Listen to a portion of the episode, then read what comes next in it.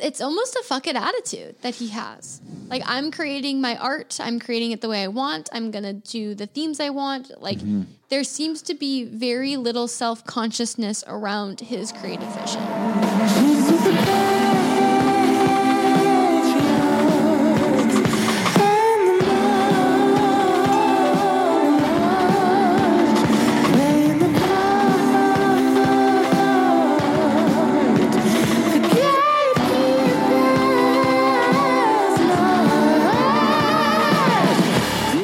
Everybody. Welcome to No Small Thing, the podcast dedicated to helping you live a less certain and more curious life. I just did some wall sits. My name is Scott.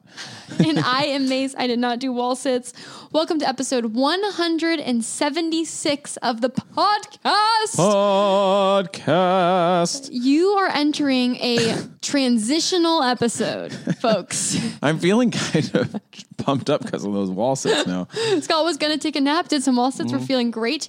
Welcome to this episode, which I think we are titling Moses Sumney Begins. Ooh. I added that at talking the about end, that. and you I just like made it. an executive decision It may not be that, and that was not approved. but I think it's a great idea. Let the Moses Moses, Sumney begins. begins. Uh, I just wanted to make a lot of Bible This jokes about episode will be about the title of this episode. Moses Sumney begins, or the beginning of Moses Sumney? Moses Sumney Moses colon Sumney start. parts the sea. Parts the sea? what? Get it like Moses. Oh, oh, Moses parts the sea. Welcome Moses everybody. gets murdered by a mermaid. That's the name of this episode. Um, okay, All so inside jokes. um, you guys, An episode of inside jokes. this is Sorry. this is a really exciting time for us as a podcast. Woo woo woo. It's it's it's uh, self-referential. It's self-indulgent. You might not know what we're talking about, but we're having a good time. We're really excited because so here's the deal, y'all. We're a podcast dedicated to helping you live a less certain and more curious life. That you includes you, that you includes us. We're out here trying to be more curious. Yes. And the way we do that, one method of that is for us is literally having weekly conversations about random topics and saying, let's be curious, let's explore. And emerging in our podcast is the sense of like free associating around the topics and allowing that curiosity, playfulness, wonder to spur new thoughts Yes. in our brains Yes. new ways of thinking, new ways of understanding.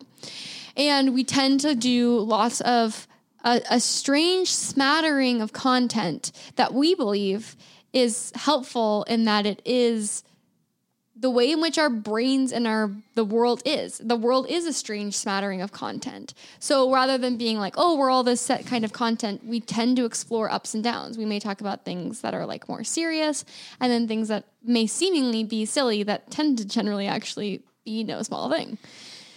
This is it. So this is it right here. with that in mind, we are taking a little pivot that is kind of trying to just explore again with our curiosity lens what it would be like for us to try a, a- slightly different practice but a similar practice mm-hmm. nonetheless of weekly conversations.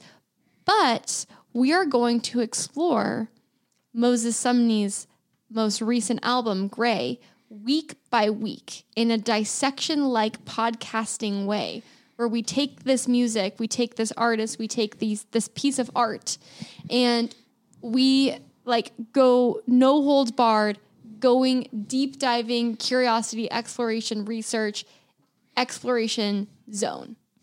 We're like Jacques Cousteau. Do you know Jacques Cousteau? I don't. He's like the most famous uh, underwater explorer. oh, that's Yeah. that's gonna be us Going with exploring the into album Gray. Gray. Man, what just happened to you? It's like you were possessed. you just you just got possessed by the spirit of no small thing. I was like, I kind of wanted to interject a few times. I was like, do not interrupt this flow. Something is happening. I'm like, could we sit down and write a mission statement for no small thing? And I could picture us sitting for eight hours and somehow not coming up with what you just said, which was just a perfect flow of You've what got to it be. is. You got to be in the flow, bro. God, you got in the flow. I was like, don't, don't interrupt. Don't interrupt. See where it goes. Now's your chance to say words. now. Uh, yeah, no, everything you just said exactly. I I think uh, also let's just um, just so you know this this is uh, not the dissect podcast. If you're a newcomer and you were thinking this was dissect, it's not. But if you're thinking and you're thinking we're copying dissect, yes. You're Also, no. Yes and no. Yes, we Do I sound like Cole Cuchna? No. Is, is this long form pod- musical analysis? A little. a little. if you don't know what that is, which I didn't really, I'm not a big dissect listener, but Scott, you are. Would Mm-hmm. you explain dissect the podcast and how that kind of got us these juices flowing to do this? Juices. Yeah. Um, I, I, juices. tasty juices. the juices of our br- our, our brains. Because I'm thinking tasty juices. The um, blood flowing. the blood flowing. Um, I'm shocked when somebody comes out with something like dissect. I'm like, how has this not been done before? That's mm-hmm. the beauty of something like the tyranny of taste. Everybody, we say sometimes the tyranny of taste, meaning create the thing that you'd want to listen to, mm-hmm. and mm-hmm. that is the tyranny, the tyrannical nature of your own taste. Um, so yeah, dissect. Highly encourage you all to listen to that. Uh, but it it it skews mostly hip hop. So that obviously also was a double whammy for me. And it also is a double whammy for me too because triple, quadruple whammy, many so whammies, So many whammies, everyone. the juices are flowing. juices and whammies. um, I like Cole Cuchna's vibe. He t- he speaks in mostly monotone, and it sounds like he's mostly reading from a script. Mm-hmm, mm-hmm.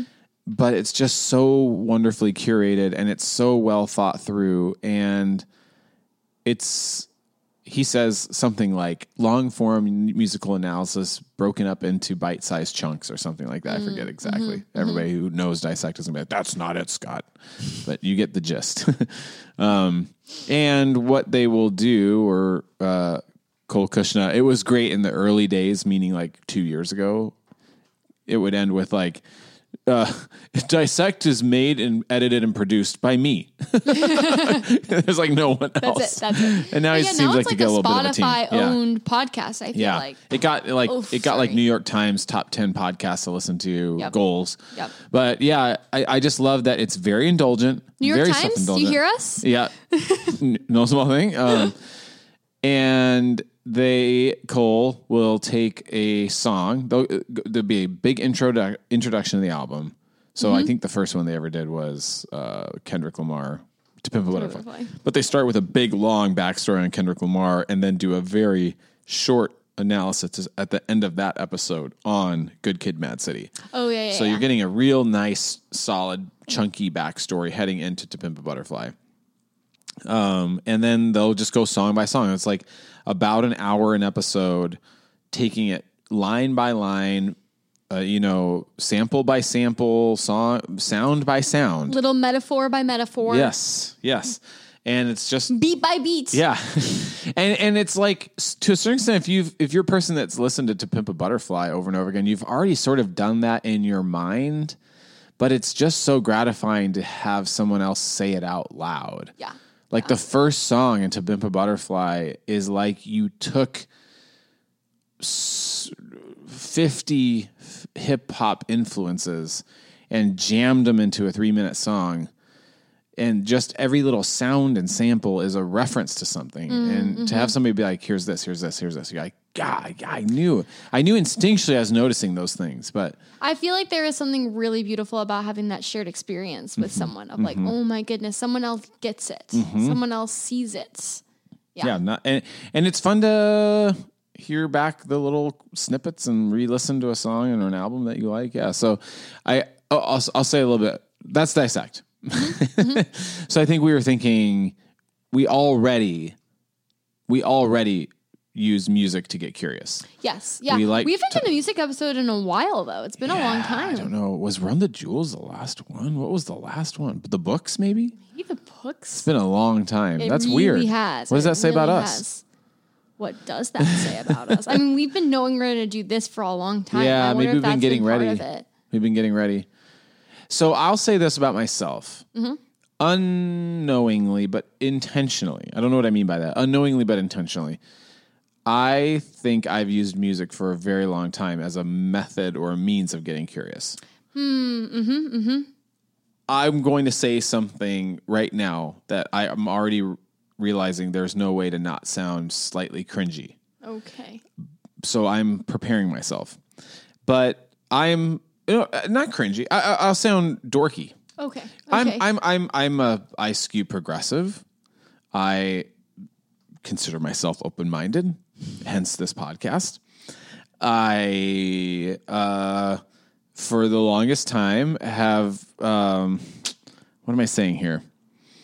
I often ha- for, for for as long as I can remember, listen to music that makes me uncomfortable.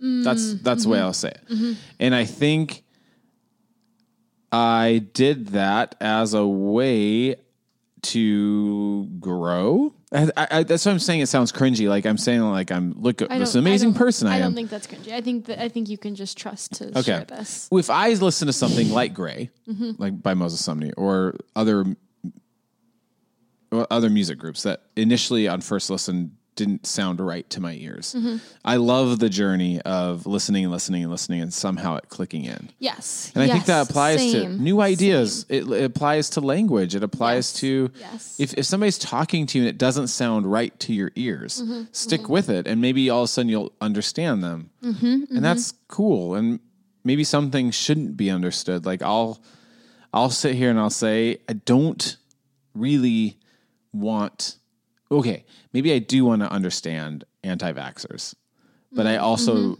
don't want that mode of thinking to be Right. pushed right. forward. right right right it, that's that's the complicated that's a that's a very interesting little metaphor um but I i feel like mean sometimes there is a limit.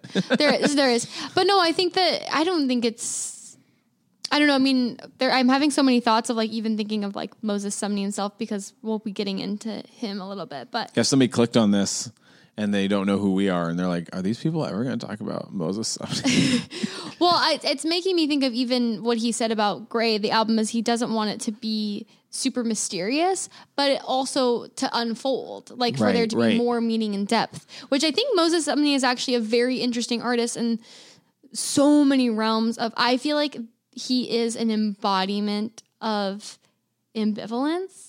Mm. And great. I mean, this album is gray, but I feel like he's an embodiment of that thing of like his music is both as you listen and unpack, it is becomes more and more meaning gets made out of it. And it's also kind of on the surface. Like the meaning is clear. Like you read the lyrics, it's not like much is hiding. And yet the more you listen, the more it does reveal. It's this very interesting duality that that happens in his music, I feel like. Like Joanna Newsom, it's it is extremely hidden. It is not super on the surface. You hmm. know, like she's an hmm. artist that's like really it does take intense like intense listening many times and like pulling out your like magnifying glass and looking up words, you know? I feel like Moses Sumney's album is is somehow both doing this thing of being accessible and clear and also deep and drawing stuff out. You can disagree.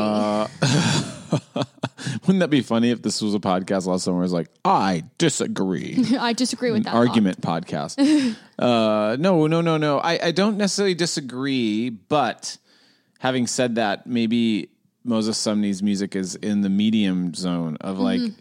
Maybe not quite as obscure as Joanna Newsom, but definitely not as accessible as like a traditional pop song or Right. you know. right, So right.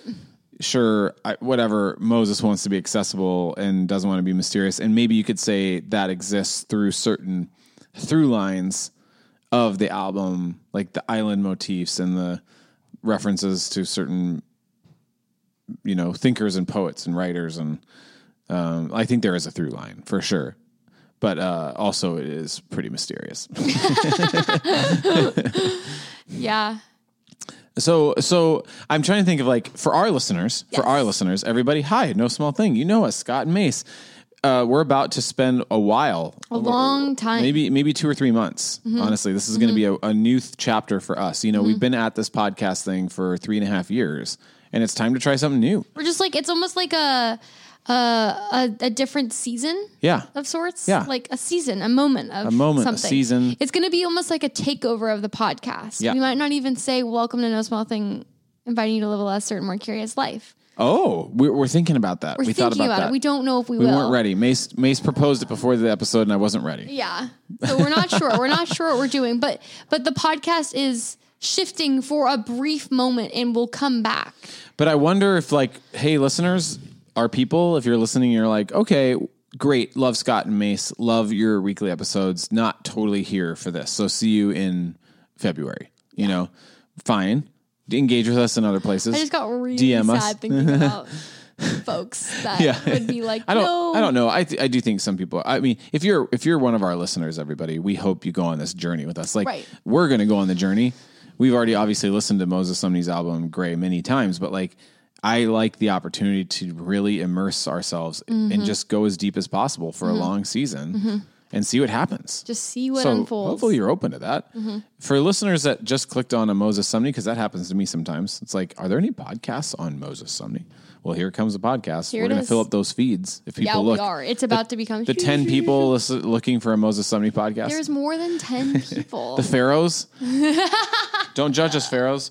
Um, hey, we are a curiosity podcast and we're about to get curious about this album. And so get ready. This is the intro to the series. So Yeah. this isn't high Moses content. And if you know Moses Sumney, probably in this episode, especially, we're not going to be saying anything new. Right. But in episodes to come, you'll basically be hearing some backstory as much as we can find on certain songs. Mm-hmm. And then us in our own way picking apart and looking deeper into some of the lyrics and references and not just wondering what Moses meant or was trying to get at with some of his songs, but what's coming up for us as we listen. yes, yes. So there it is. Yes, and uh, we're not going to be as much as we're inspired by Dissect. We are not going to be like Dissect in that it's going to be, and we're a team here, and so it's going to be in many ways Scott highlighting a song and me highlighting a song, Conversational. conversational, and also each one of us will be almost presenting our research of a song to the other in a way, as one of us deep dives a song and the other one deep dives another song. Not as monotone as Cole Cuchna. We'll try not to be so monotone. I mean, I can get my Sarah Koenig voice out if I want. Sarah Koenig is not monotone. Really? It's it's a serious. It's a it's a it's a radio voice. We are going to be covering Moses Sumney today. I can't do it. I, I got embarrassed immediately. I don't want to do it. I mean, I mean, uh, let- let's just see. Uh, I've got four roses bourbon in front of me. You're going to read it in a monotone voice. I'm going to try to do Cole Cuchna monotone. I have a quote that I want to read after you read. Paul Jones. Okay, it's really hard actually. Paul Jones Jr., the founder of Four Roses Bourbon, became smitten by a beautiful Southern belle. He was a proposal to her, and she replied that if her answer were yes, she would wear a corsage of roses on her gown to the upcoming ball. When she showed up the night, I don't know if that, did a decent job. That, that that was decent. It was a bad Cole Cuchna impersonation. I, I like doing impersonations. Sometimes the impersonation doesn't work. So no, that was not a good Cole Cuchna impersonation. But I was trying to read monotone, which is hard for me. Um, I think you did a great job. Big big Cole Cuchna fan, also monotone. So just facts. Um, okay, so should we start transitioning towards Moses? Yes, yes. Everybody, there's our little intro. Do you understand? We're a curiosity podcast, and we're about to we're about to turn that curiosity on a single album for a long extended period of time. We've done music episodes in the past, and it's only been one episode, and mm-hmm. now we're going all the way Jacques Cousteau, deep diving into.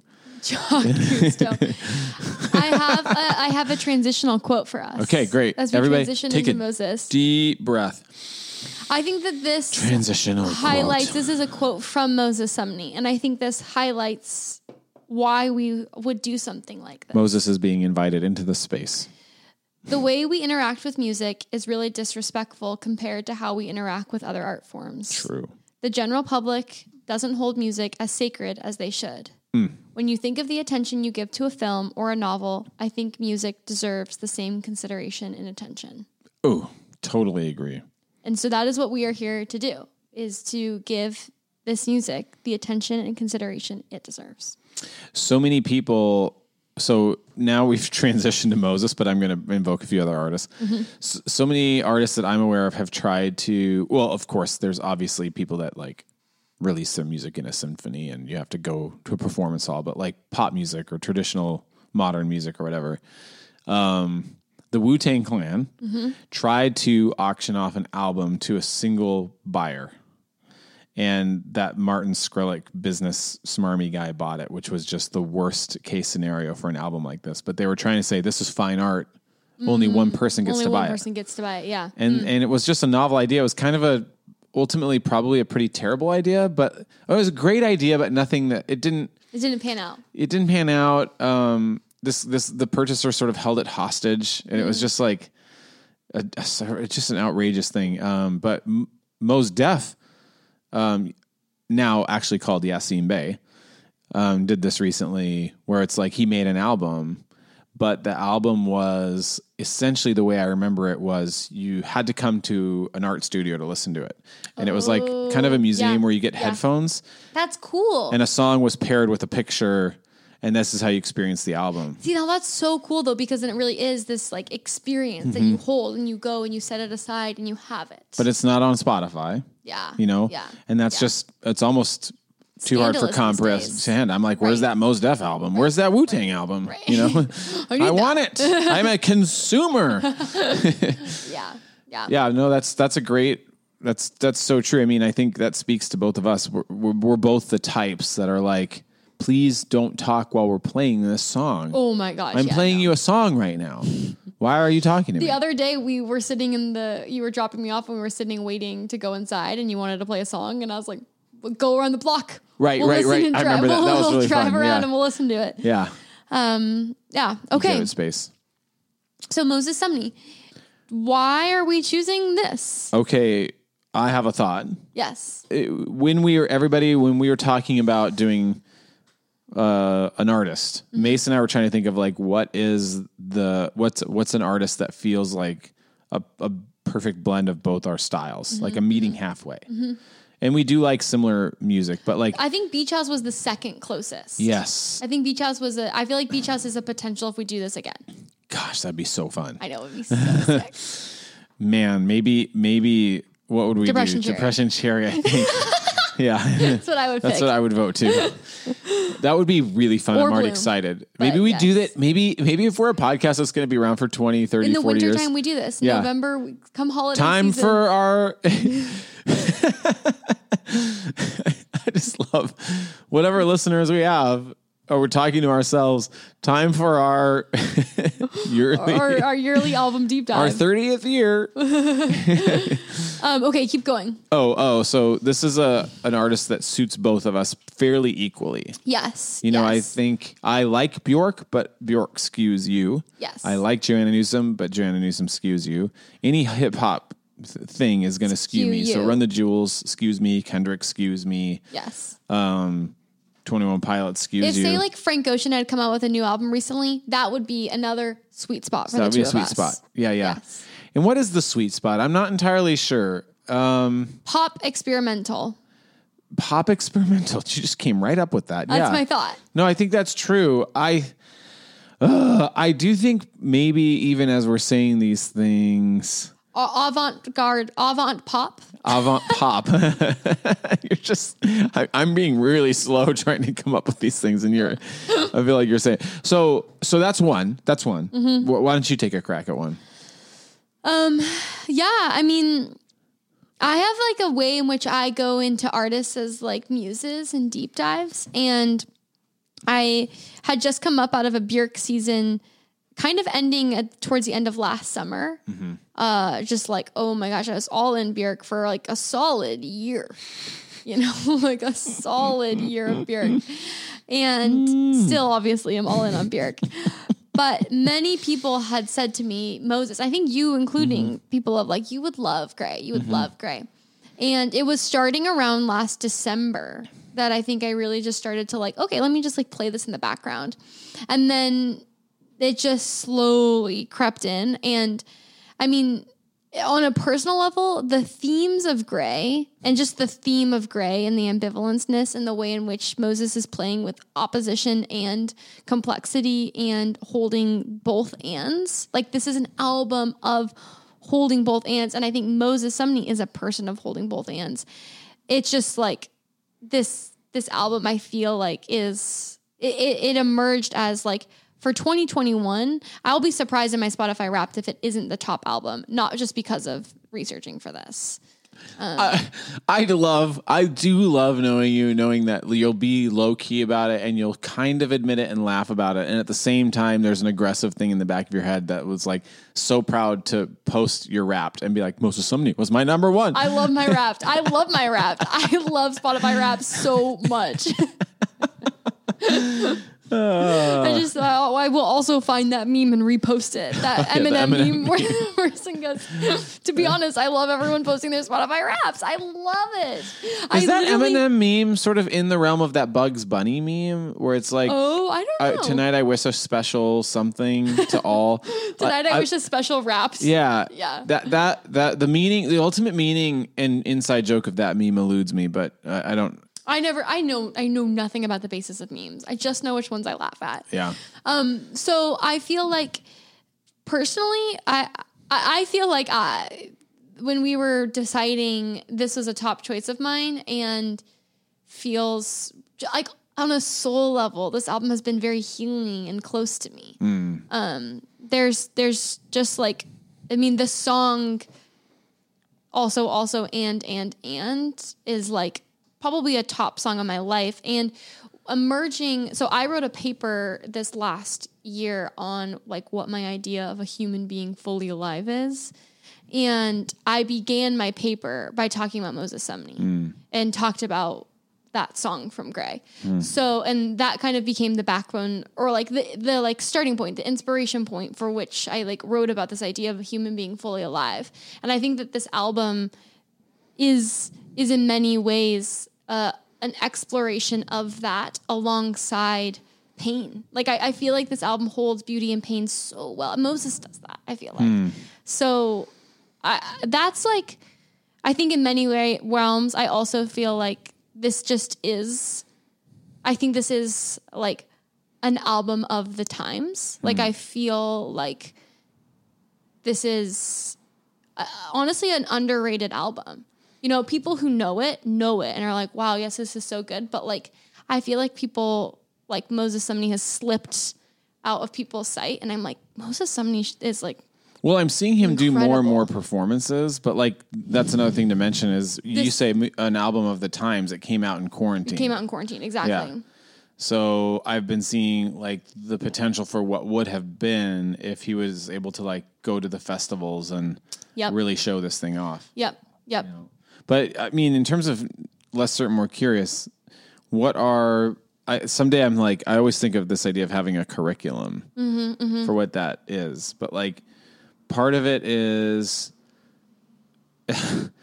where I'm I will always be contending with Christianity Mm-hmm. in terms of the way I was raised and the way a particular stream of Christianity tries to get you to think in terms of this sort of linear binaried right and wrong Yes. progress way of thinking like as you study you learn more about the bible and your knowledge increases and you're learning the right way there's a there's a It's line like you're gonna that's figure it out. linear That's the idea. You're gonna figure it out or something. yeah i was talking to an, an adult the other day i am an adult I was talking to an adult. another adult about like the recent political climate. We live in Washington. There was recently an election, and I, I always refer to youth as prophets. And this adult was saying, "Oh, these teens," because my son is 17 and probably on the most extreme end of like a progressive Seattle teen. yeah. Not maybe not the most, but an extreme A, a firm leftist. a firm leftist, and has the intellectual chops to back it up. Like I'm very intimidated actually talking to my son about politics, but this adult was saying, "Oh, these kids, they're all full of piss and vinegar." Which is also a strange phrase. It's, it's the way he was saying it was condescending. It's like, Yeah. and once you grow up, you realize that you know it's not that simple and you need to be a little bit more moderate and you need to try to see both sides and it's like yeah no of course i want to see both sides but at the same time um there is a desire as you get older it seems when things start to get more stressful because things do get more complicated. And obviously we talk about Yes. this defense mechanism of splitting. It seems like the the need or the, the desire or the allure of splitting gets even stronger eh, or maybe or differently stronger as you get older. Mm-hmm, mm-hmm. And to have art like this that keeps us in the gray mm-hmm, and to keep us in the ambivalence and to keep us in the discomfort of not getting to choose right and wrong and black and white and all that Yes. uh, that that's a lesser more curious energy i think Yeah, no, I think that the themes of this album are right in line with being curious. Yes. Like I feel like this album is is very much it's it's it's like a slant curiosity. It's like a meditative curiosity, I feel like. Like art it's artistry done with exploration in the gray. And yeah, I don't I don't know. It does just feel like this is this is a mood board of sorts for being curious. Perfect. Perfect. I love the way you say these things. I, that could be a quote slide on our Instagram, a mood board of sorts for being curious. yeah, I I think sometimes even as we're talking, I'm sensing that sometimes I feel like I'm letting the audience down by not coming to some clu- conclusions or landing the plane. Knowing mm-hmm. that that's not really what we're trying to do. Like Right. if a if an audience member, audience member, listener clicked off the podcast after an episode and just thought, "Gosh, I'm really confused," I'd be like, "Well, then good. Like that, we did our job. Like, mm-hmm. um, it opens you up to a new way of looking at it. If you came in certain, mm-hmm. we're obviously trying to make you less certain. So yeah, I mean, I guess we're talking to listeners and new newbies, but uh, I think that's the reason we're choosing this album. Yeah. And it's just enjoyable. It's just also really beautiful. Yeah. Just a very beautiful album. Um, okay, do we want to say anything about Moses Sumney? Yeah, so I think I think what we should do is take a quick break. Great. We're going to take a quick break, and we come back. We got about another chapter left of this episode. We're going to talk a little bit about Moses Sumney and a little m- mini little backstory, probably. Backstory, and then we're going to dive a little bit into a backstory of his album that came out just before Gray, A Romanticism.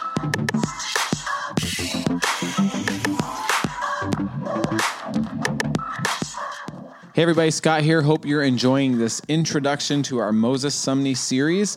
I am here just to offer you a few suggestions on how you can support the podcast. First and foremost, as always, you could write us a rating and review on iTunes. So if you're a newbie, as we've been talking about, maybe hop on over there if you're liking what you hear so far and write us a quick rating and review. It'd probably take you three and a half minutes. We'd really appreciate it if you are a classic old school no small thing listener and you haven't writ- written a rating and review yet, maybe go do that. That'd be wonderful. Uh, then another thing you can do is you can post about us on your social media platforms, whether that is Tumblr, whether that is MySpace, whether that is TikTok, whether that is whatever new social media thing, wh- whether that's Meta. Go post on Meta about us. Uh, that would be really helpful. Tell your friends. You can also support us on Patreon just by going to patreon.com and looking up No Small Thing. That's super cool. Uh, and anything else, the last thing you can do is check out our website and you can buy some really sweet, cool merch that Mace designed themselves. So check that out. Uh, those are just some really helpful ways. We really appreciate. Oh, the website where you can pur- purchase our merch is lesscertainmorecurious.com. Thanks for listening, everybody. And now we'll get back into this conversation about Moses Sumney.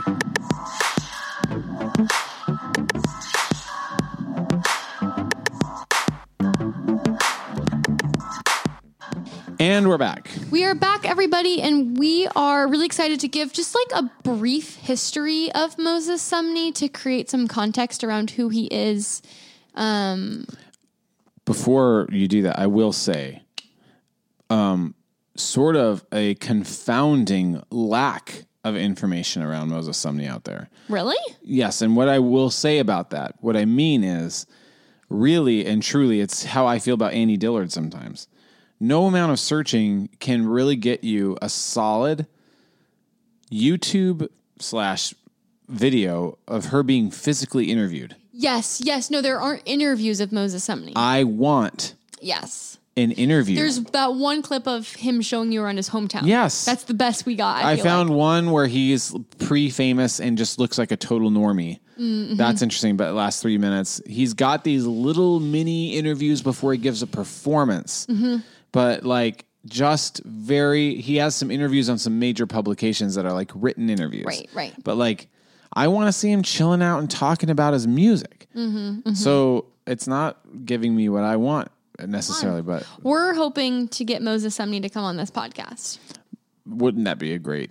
I, I said that and mean it very wholeheartedly. Yeah. We are really putting we're out putting it out there. We're gonna try. So that, There was a professor that taught Kendrick for a class, like a whole curriculum. At, Um, and at a- then Kendrick came. Kendrick came for the final class. That's so Yeah. cool. That's really cool. um, okay, so a little background on Moses Sumney. Um, he was born in California, San Bernardino, California, where he had an older sister and two parents. Was he born in San Bernardino? That's what it says on the Pitchfork article. Because were his parents from Ghana? yeah, so his parents are from Ghana, and his parents are. What did he? There's a great quote that he said around his parents. For some reason, I thought he was born in Ghana, but I think they end up going back to Ghana. They do. That's part so, of the story. So yeah, so he was born here and lived here in here, America. Born in San Bernardino, Bernardino for about 10 years. I want to find this quote around that he said about his parents. Pastors. He has a his parents were pastors. He went to a private Christian coll- college, Good private job. Christian school. Good remembering. Mm-hmm. So it's really interesting to think about certain musical artists that maybe no, not maybe, but don't aren't Christian artists, obviously. But I feel like being raised in that environment where you're being introduced to the spiritual and language and symbols along those lines, it does waken something up in you. No, it totally does. So I, I'll actually just read this from um, an article written by in Pitchfork about Moses Sumney. It says he was born in San Bernardino, California, the middle child of two Ghanaian immigrants who set out on a long journey to the U.S. without documents. His mom was pregnant with him when she crossed the Canadian American border to join his father in Southern California. In an essay he wrote for a new anthology collecting writers' responses to historic ACLU cases, Moses quotes his father What they call illegal, I call alternative entry. Um, so, when growing up, both of his parents essentially, he went to a private Christian college. His mom and dad, his mom was a seamstress, his dad was a cab driver, and then eventually they owned a thrift shop, and then they eventually became pastors. Um, mm-hmm, mm-hmm, mm-hmm. And then when he was 10 years old, their family moved to Ghana. They moved to Accra, which is the capital of Ghana. And I think that's where his parents grew up. And so he lived in Ghana for, I think, about six years because he came back to America when he was 16.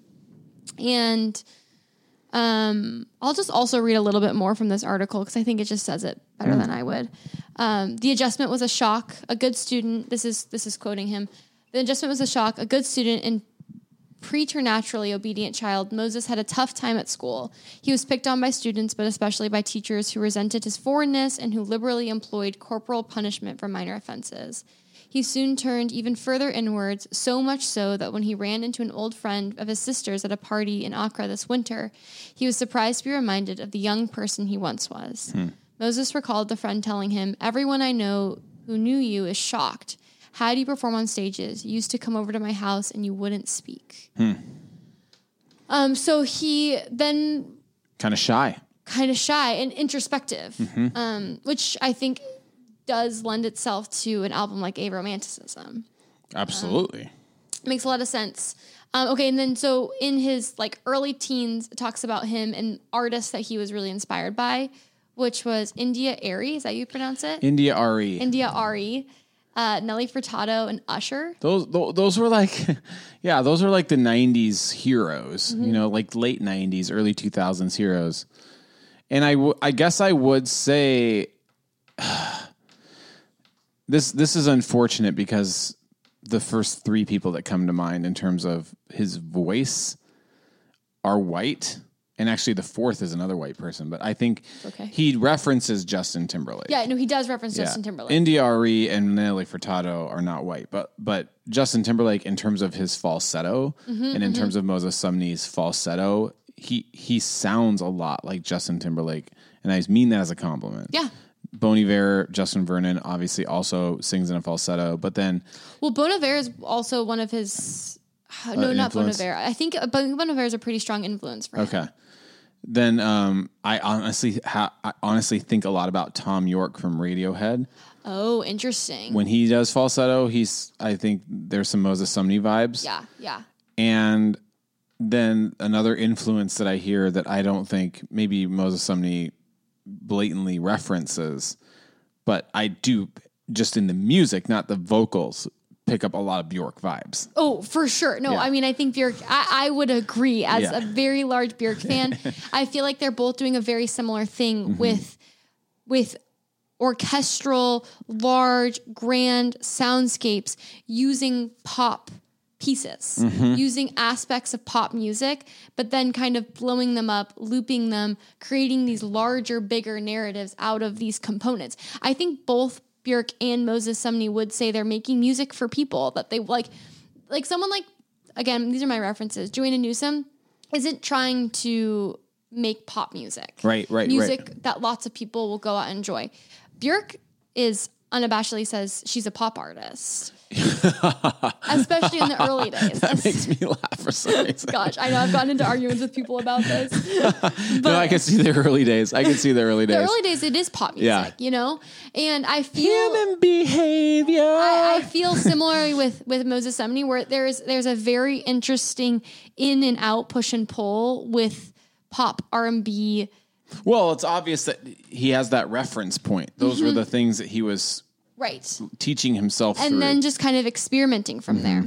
Mm-hmm. Um, okay, so continuing on just like Moses Sumney's journey, he comes back to America, and I loved this quote from this Pitchfork article where he says he was coming back and he wanted to reinvent himself. I was like, I'm going to dress well, I'm going to be interesting, I'm going to do music. like there it is, right there. Um, so it seems like he then kind of started to get a lot more just like invested and like focused on I'm going to do music. Um, he studied poetry and creative writing at UCLA. okay. Okay. I want to say, uh, Google this Pitchfork article. I'm telling you, in terms of tyranny of taste, if I was listening and somebody was referencing this Pitchfork article, I would go read it. Right, So right. that's for me and anybody like me listening. Go ahead and read this article. And I have a wild idea that maybe I will read this Pitchfork article on the mic as a bonus episode. As episode. a bonus, yes. But having said that, Mace earlier said I had the burps, which is a very cringy phrase. I, I didn't like it. I didn't like the way it sounded. Um, You've got the burps. Um, this article got fairly comical in the sense of like the author, I don't think did a great job of helping me, the audience, understand. How he broke in. Yeah, because that what the sentence you just read was like, I'm gonna come back, I'm gonna be interesting.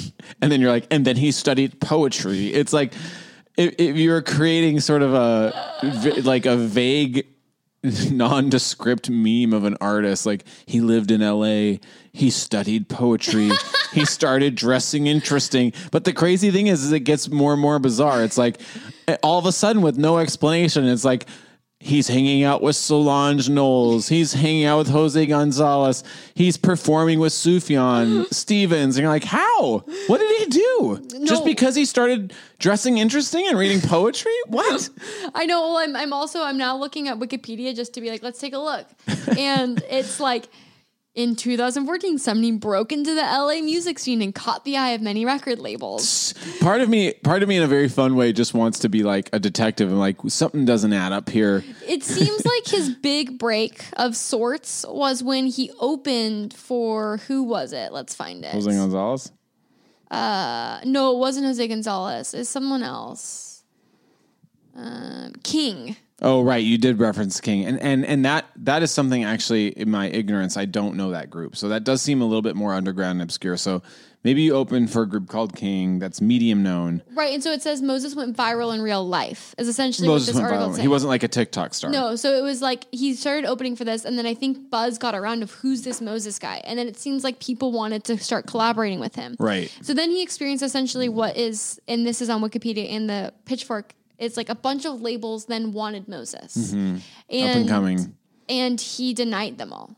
He was the next Frank Ocean. He was the, they said that Hmm. he's the next Frank Ocean, and he Denied. I love that. That's a lot of power. Can you imagine if some sort of like big podcasting conglomerate said, "We'd like for you to be part of our," I'm like denied. denied. Nope. Sorry, I mean I could. see Or we're myself just going to doing keep that. recording in our uh, living room. Thank you. I think that he really felt like I wasn't going he wasn't going to compromise his music for what these labels were requiring and it seemed like each label was Go going off, to require Moses. something different from him. And there's this quote uh, I went from being completely irrelevant to many people demanding a lot of me overnight, but challenging myself artistically and challenging listeners mattered more to me than being rich or famous. So he sometimes sometimes he's he's hard to believe Right. and i'm saying this in a complimentary way it's like his output his integrity his uh focus Mm-hmm. his uh his ability to like create on a high level and make an album with us a music video for every song yes. uh it, it's hard to believe No, it is, But and it seems like he really Here does is. it mostly himself. Yeah. like it seems like he really is like he's he's claiming a lot of artistic, um, like what's the word I'm looking for?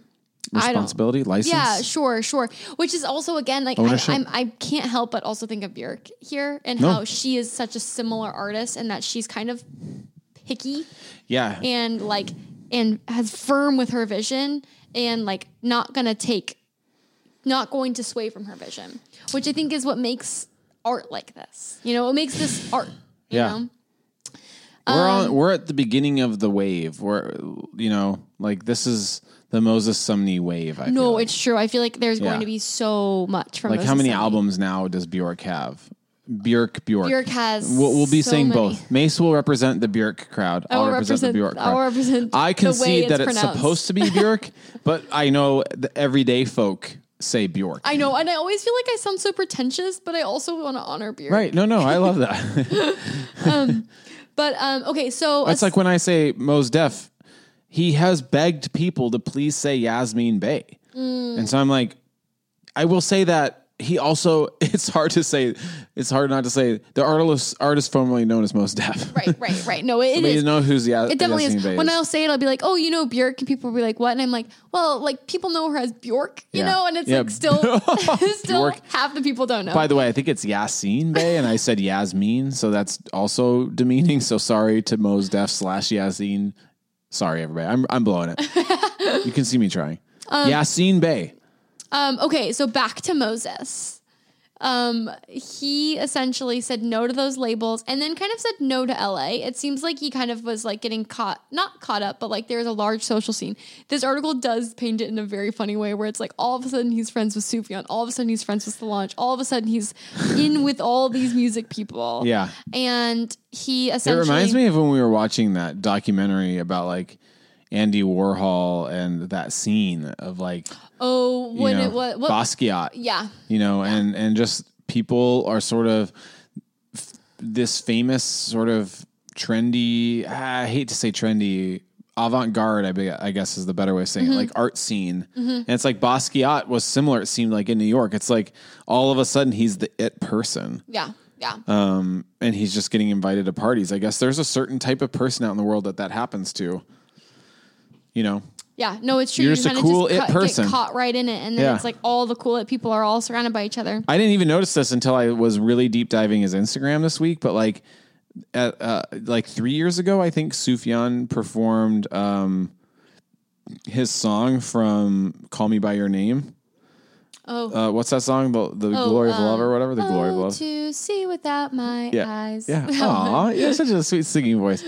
yeah. Uh, Blessed be the mystery of love. Is that it? No, it's not. Blessed it's be the mystery. no, that's not the song. I have to look it up right now. Is it blessed be the? Is that what the line is though? no, it is, but that's not the song. It's called The mystery of love. Uh, no, it's maybe Mystery of Love. You're It's hearing it in real Love. time, everybody.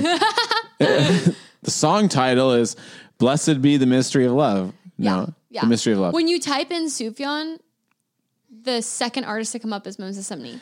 So Moses opened eventually for Sufjan. But anyways, Yes. when Sufjan performed that song at the Academy Awards, the Oscars, he was flanked by uh, Moses Sumney and um, who's the other artist? uh, gosh, who's the woman that I really love that that uh, everybody who knows.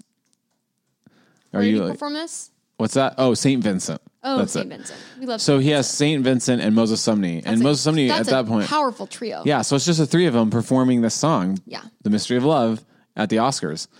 Woo. And Moses posted about it a bunch, so it's like obviously meant a lot to him at the time. Yeah. Um, Yeah. But it's like no, he's in his classic black outfit.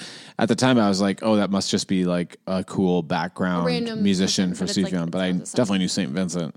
Right. She was wearing a really cool short skirt.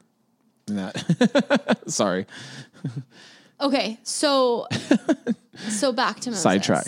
Yeah. Um, so essentially, while in LA, it seems like he wrote a romanticism, which makes sense given it. It seems like towards the last couple years in LA, he felt it seems very confused in this. I'm trying to be an artist. I'm pursuing this.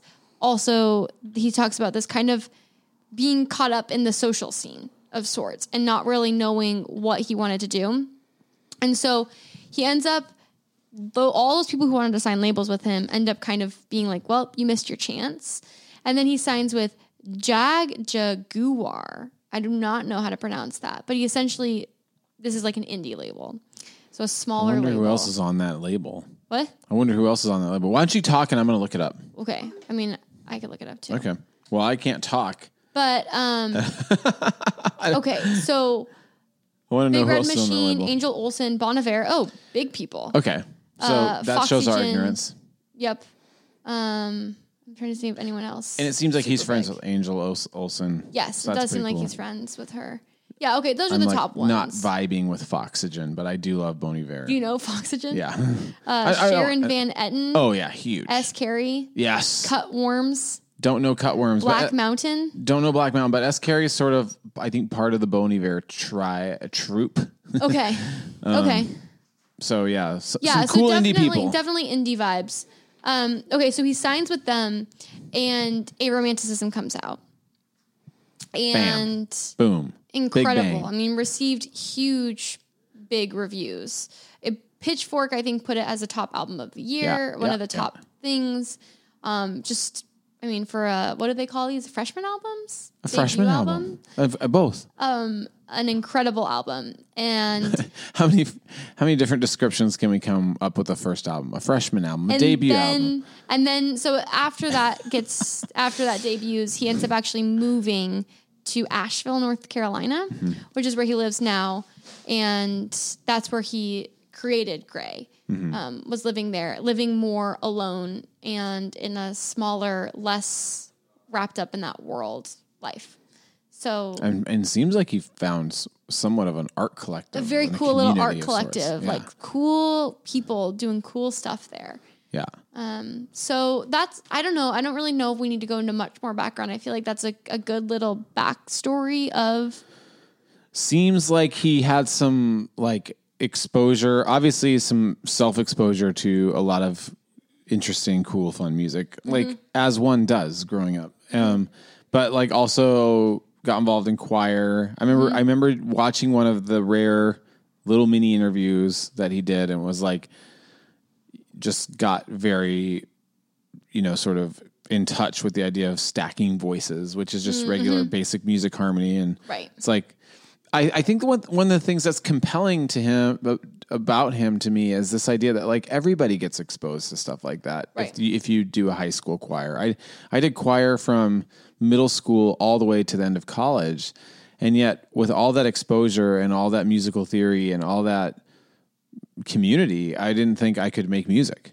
Right. There feels like, I mean, I think two words that come to mind with Moses Sumney is ambition Mm-hmm. and like the audacity. Audacity. Like, it seems like he has the audacity to say, I can create it. I'm going Mm-hmm. to create it.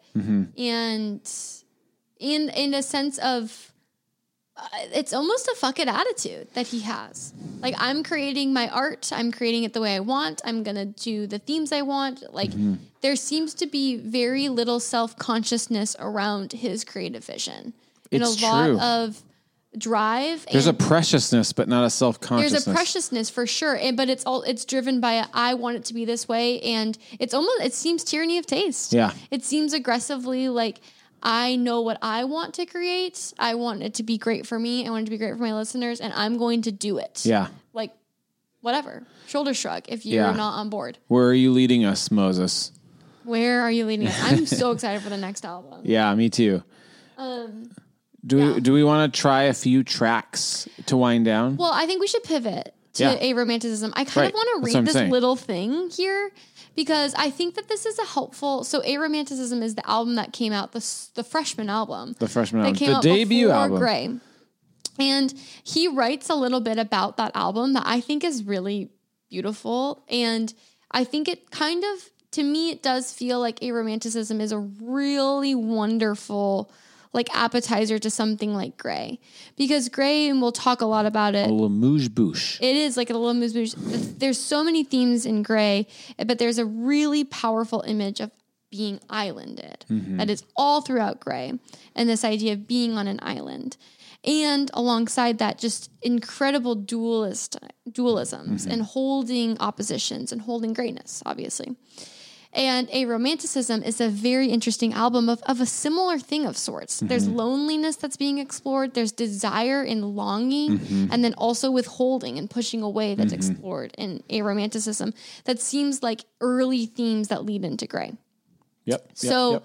I kind of want to read this thing that he wrote about Gray, and then I think we we both bring a song from or from a a romanticism. And I think we both bring a song that not a ton of analysis this week, just more of like some slight freeform reflections. exactly. Um, okay, I will read this. I will read this. in it, this is so this is this is Moses's words on a romanticism. In an excerpt from Plato's Symposium, Aristophanes recounts the origins of love. According to his Greek mythology, humans were once four-legged, four-armed, and double-sexed. Whoa. Fearing human beings were becoming too powerful, the deity Zeus sliced them in half, leaving their heads facing inwards so they could eternally measure their bodies' absences. They were thus doomed to feel incomplete until they found their other halves. Hmm. And when they did, they would throw their arms around each other and weave their flesh in an attempt to become one again. In the Bible's Genesis, after creating Adam, the prototype, God realizes that he requires a mate. He rips a rib from Adam's body and begets Eve, a built in lifelong partner. Many of the origin stories about the inception of our species establish this blueprint for coexistence that everybody has an equal and opposite body, a destined companion without which we are incomplete. Our modern construct of romance still upholds this paradigm. Romantic love is the paramount prize of existence. But what if I can't access that prize? In response to this construct, Aromanticism is a concept album about lovelessness as a sonic dreamscape. It seeks to interrogate the idea that romance is normative and necessary. This isn't protest music, however, as much as it is process music. Jeez. It's the 2 a.m. sweat you wake up in, processing that lonesomeness might not just be a transitory hallway you're passing through en route to inevitable partnership. It's recognizing statelessness as stasis. It's admitting that you still desperately crave affection, even if you're not fully capable of returning it. It's admitting that your favorite self empowerment chorus, I may be alone, but I'm not lonely, is often bullshit. Dang. It's wondering why, as a first grader, you would unbox your markers and couple them into personified pairs. It's wondering why every restaurant you take yourself to has each table preset for two. It's wondering how privileged people can feel love interpersonally but still adhere to systems of social hierarchy that cause them to treat other groups with loveless indifference. It's wondering if our urgent fear of dying alone is cellularly inherent or socially inherited.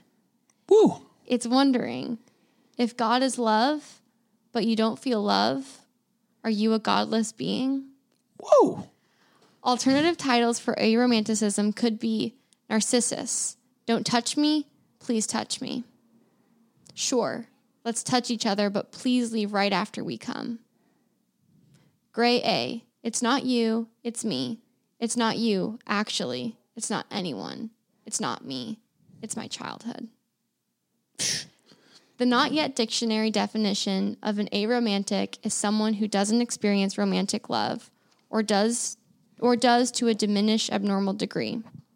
I'm just trying to get it out there from over the squiggly red line. It's like a sermon. I know. Yeah, I felt like much more than a, a compulsion to snap. You know, I was like, more. This deserves more than snapping. I'm like, preach. So that's the that's the album preceding Gray. That's mm-hmm. that's the themes that are covered here, which The feel breakthrough album, mm-hmm. the freshman album, the first debut. which I just think I'm like, oh, I mean, my heart aches and longs hearing it and feel so such resonance with it. And mm-hmm. like, I mean, just this idea of maybe loneliness is not just a transitory haul mm-hmm. to, I don't know what he said, partnership or something. I'm like, oh, I wonder this deeply. I've been, I've been, I feel like now it's becoming more into clarity of why today I've been like loneliness. Well, there's these things too. I mean, I think what we're going to experience is that a lot of the stuff and themes that come up in Gray and Moses Sumney's work intersects with the things we always talk about. And I, mm-hmm. I'm thinking of like the death drive and the pleasure principle of like mm-hmm. these things you're going for, sort of like zombie like. yep. And and it, it, it, can art cause us to stop and be like, maybe that isn't the end all be all of human existence, you know? Um, there's also like uh, a I, I I don't know. I think that there's a way in which he explores these themes of despair and existentialism and darkness in a way that is romantic Yeah. and Yeah. like For sure. But with a eh, twist. with a twist. Yeah. Exactly. Like it's not like we're about to we're about to listen to two songs and and the song that I'm going to bring it's it's very interesting the way in which it sonically blows up while also bringing these themes of like maybe like just incredible darkness. Mm-hmm. And there is again that dual like there's things are never just as they simply are. Right. You know? I've been I've been I've been scratching at this wax and it's like all over my phone and hands and pants. I don't know like what I've been doing. The struggle is real. I've been enjoying it way too much. um okay, do we want to begin with your song? Doom? Yeah. Yeah. Let's do it. My everybody, we're gonna listen to a song. We're, We're gonna listen winding to down two songs, two and songs, then- and then be like, peace. and we'll close with the opening song of Gray as a way of entering ourselves into this this Yeah. new era, this new season of the pod. We're gonna enter the island of Gray. Ooh, I love that. Thank you. Doomed. What if that's it? What if it's uh, temporarily islanded on the Oh, album of Gray by oh, oh, Moses Sumney? Oh, that's really good. That's really good. Yeah, yeah, yeah. We're being islanded. Uh, no small thing is getting on a little ferry boat and heading into an island, and we'll be there for three months. Yeah. Um, yeah. So let's play Doomed. We're gonna listen to it here in real time. Do you but want to we're say also, anything about it? Uh, yeah, sure. I mean, I'll say some things too probably when we come back. But like to me, this song is in is something about the song. I guess especially placed in the album is sometimes a great example of what I'm looking for in an album or music in general, mm-hmm. which it takes me sonically. I'm talking about like the music to a space that feels transcendent. Mm-hmm, mm-hmm. Like I love Mo- most of Sumney's music and these albums and these songs and concepts. Like I am sort of in a space of being immersed. But having said that, this is a deeper level. Like the the the synths and the the contemplative nature and the way that it's not all over the place with too many ideas really settles me in. Mm-hmm, mm-hmm. And I, I can get into a very meditative state listening to this song and the lyrics to match it. I just think it's a really great song. Big head nods. Big head Okay, nods. we're gonna play Doomed. Um, I invite you to like close your eyes. Close your eyes and listen, everybody. All I want with inverted tongue, from whence does fulfillment come?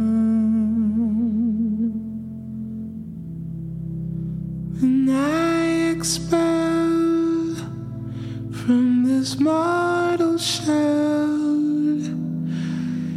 will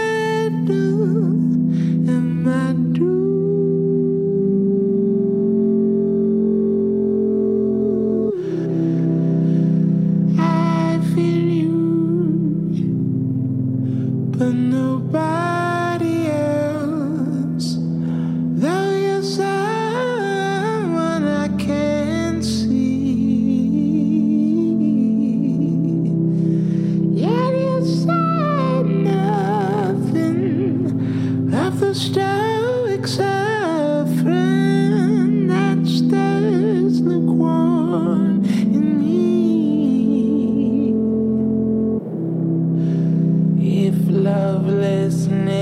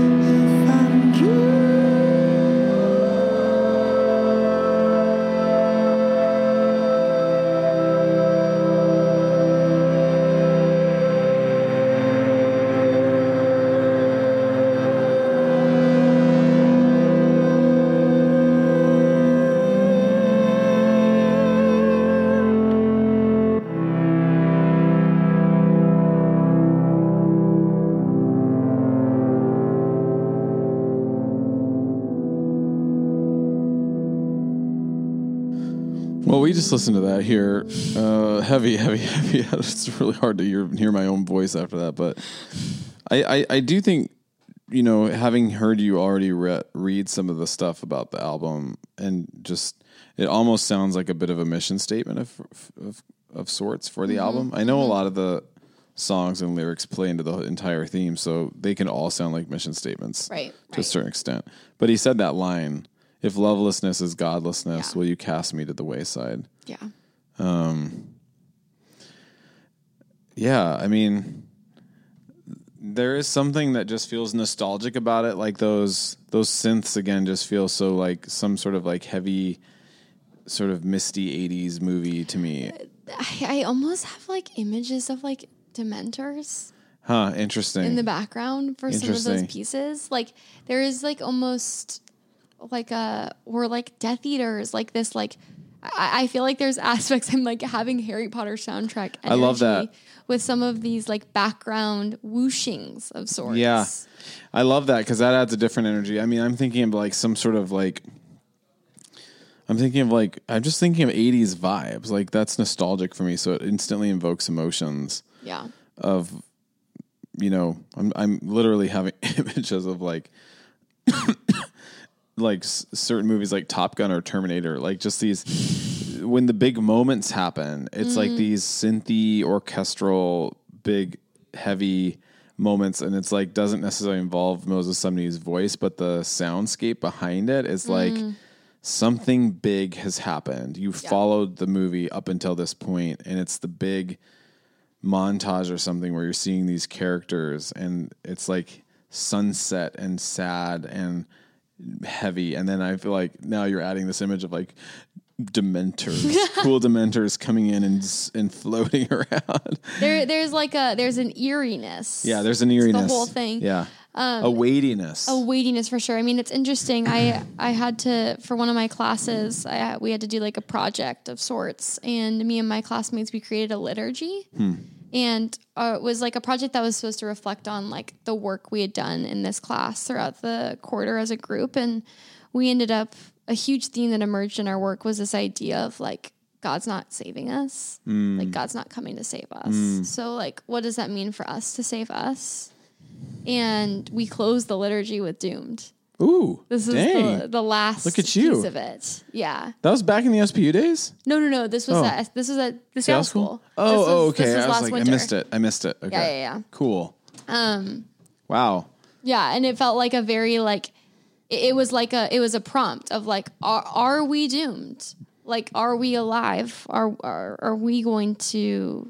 I, I don't know. It felt it felt very interesting. It's it's I kind of for not I didn't forget about that, but I'm like listening to that and thinking of like gosh, it has even deeper meaning now. You know. Mm-hmm. I got very emotional. i think that's the point Right. all right one one more song from you Yeah, so we'll close with Lonely World and then we'll head into this last one. And um, so yeah, so my favorite song on this album is Lonely World. And also maybe between now and next week give this album a listen just to prep yes, yourself just to prep yourself. Please do many a times. But, many a times but also be cautious. I think I might have listened to it a few too many times the past couple of days. It's not as long. I don't think you get as lost in it. No, it's a but, like, shorter yeah. album, but it's it's a little bit more um, uh, concentrated. Mm-hmm. I would say. Um, so we'll listen to this whole thing, but I kind of just want to read the last chorus aloud Oh because yeah, I just think that's smart.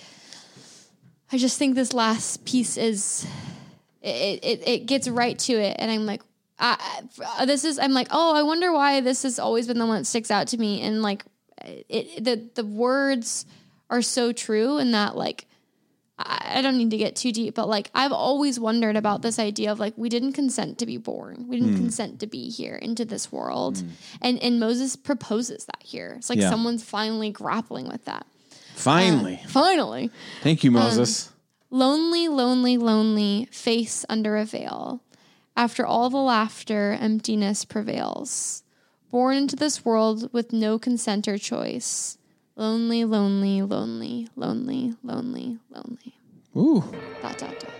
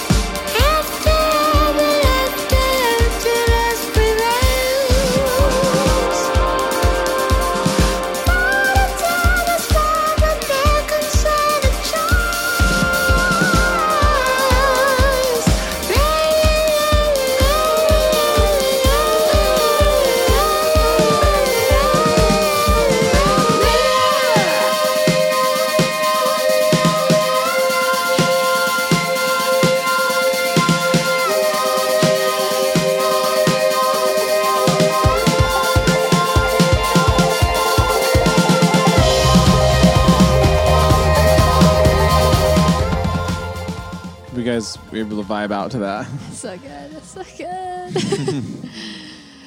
Yeah, I mean, maybe I, I think about this idea of like, I, I don't know, like um, SoundCloud musicians. Mm-hmm. I, I'm not saying that. Um, I'm not meaning to say that uh, condescendingly, right. but there is a certain type of sound there's a there's definitely a that sound. that has a time and place. Like honestly, like if I'm going to hear some like Rae Sremmurd or there's some s- SoundCloud that I that probably even sounds insulting to Rae Sremmurd, but like Migos like was referenced in one of these Mm-hmm. articles. It's like there's a certain type of simplistic beat that is very poppy and pleasing to the ears that I very much enjoy. So I'll just Right, say that I very much enjoy that. Right. And then sometimes it's nice to listen to something a little bit more complicated and a little less like shooting for mass appeal. right. And I know you said Moses is wanting to reach humans, and at the same time, it's not mass appeal. Yeah. Yeah. So, but yeah, I mean that that song, It kind of it Beautiful. really goes off there. Yeah. You know, which is like it's also this very interesting tension of like I, I kept having this imagery of a boomerang as I was listening this time. Hmm. Interesting. There's even these sounds where it's like it's thrown out and come back. I hear that when they said that. It's like Totally. There's there's like a, a reaching out and a coming back and like Interesting. Mm-hmm. pushing. And I feel like there's a, there's a lot of tension happening in a song like this where he's like, as as it's getting starker, Right. Hmm. the loneliness, it's getting grander in its expansion, and it feels both angsty and kind of freeing and celebratory at the same time. Wow. You know what I mean? Wow. Like there is kind of that tension that's being held in that that second half when it picks up. It's Yeah. like it does have a up a, a kind of upbeat A vibes, but it's also releasing of angst Yeah. that's happening. And it Uh-huh. doesn't feel fully, oh my goodness, grand and celebratory. It's like loneliness. I, I, I wasn't asking to be here,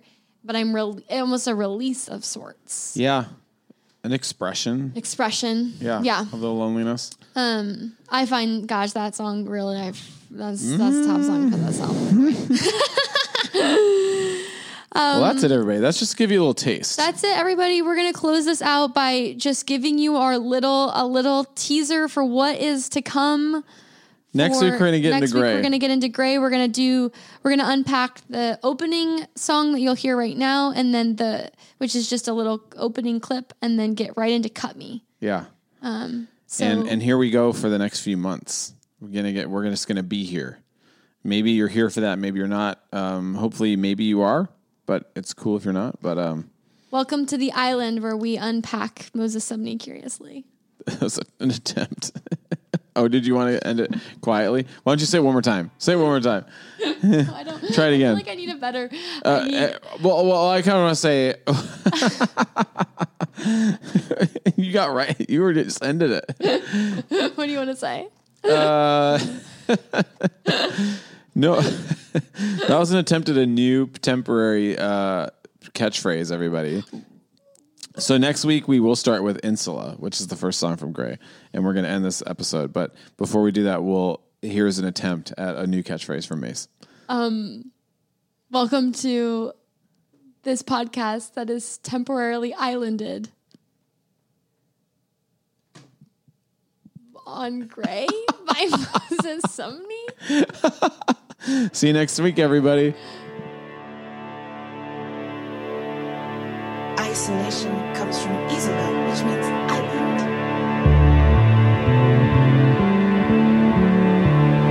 Isolation comes from "isola," which means island.